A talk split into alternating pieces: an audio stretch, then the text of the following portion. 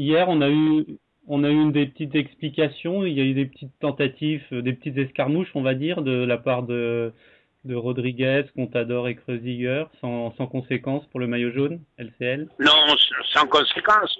Moi, ce qui m'a surpris euh, hier, c'est les risques que Fron a pris dans la descente. Oui. Bon, et Contador a pris des risques énormes, qui ont d'ailleurs lui, ça a failli le, être. Les risques être fatals aux deux coureurs, hein, Mm. puisque Fron a voulu montrer qu'il savait descendre, il doublait même Contador dans les virages dans la descente, et puis Contador a loupé un virage et ça a failli avoir des conséquences assez graves, puisque euh, n'est pas tombé, mais s'il y avait eu un parapet haut, il pouvait avoir euh, très mal. Là, il a été dans l'herbe et tout, il a, il a déchaussé, mais ça aurait pu être très grave.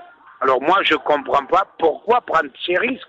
Même si Contador lui prend 200 mètres dans la descente, c'était rien du tout. Alors j'espère que il va réfléchir pour les, les jours suivants, parce que certainement que Contador, dans la descente euh, avant l'ascension de la deuxième fois de l'Alpe d'Huez, descente qui, est- qui est très très dangereuse et tout, si Contador prend des risques, euh, j'espère que, enfin j'espère, Fromm mesurera ses risques. D'accord. Ah, mais c'est un tour, c'est un tour de France que, c'est un tour de France euh, très disputé, incertain, et puis le, le panache, il faut, il faut soulever, souligner le pala- panache de Contador. Oui. Bon, il a peut-être pas les jambes d'antan, mais il a un panache énorme. Bon, est-ce qu'il court pour la deuxième place? Est-ce qu'il court, court pour provoquer la faute euh, de Froome Mais L'autre, je pense, il est serein, hein, puisqu'à chaque fois qu'il y a eu les attaques de Contador, il a répondu euh, avec, avec facilité, quoi. On voit qu'il, on, ne voit pas qui peut l'inquiéter. La seule inquiétude pour lui, c'est la chute, quoi. Alors vous disiez euh, aujourd'hui le contre-la-montre c'est l'épreuve de vérité. Euh, Est-ce que vous pensez que Christopher Froome va encore accroître son, son avance ou est-ce que vous pensez que des, des, des rouleurs grimpeurs peuvent faire euh, peuvent faire euh, Ah non, non, connaissant, connaissant le, le tempérament du bonheur, du bonhomme, il va essayer d'enfoncer le clou. hein. Il va faire le maximum euh, pour reléguer ses adversaires assez loin. Quoi. Quelle est la, la particularité d'un contre-la-montre en, en montagneux comme ça par rapport à un contre-la-montre comme celui du Mont Saint-Michel C'est pas vraiment la Ben, même chose? Eh ben, eh ben, la particularité, bon, je pense que Froome, il s'adapte aux deux.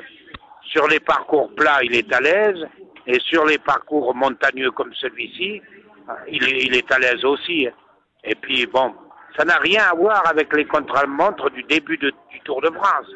Là, on arrive à un contre-la-montre très difficile, de 35 km, en fin du Tour de France, où les coureurs sont fatigués, euh, et c'est là que on voit le, on voit la fraîcheur euh, des, coureurs. Alors là, qu'est-ce qui va se passer aujourd'hui?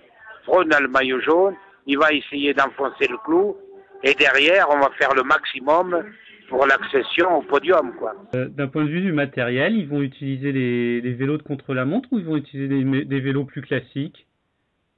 Mais moi, je connais pas très bien le parcours, j'ai pas fait le parcours.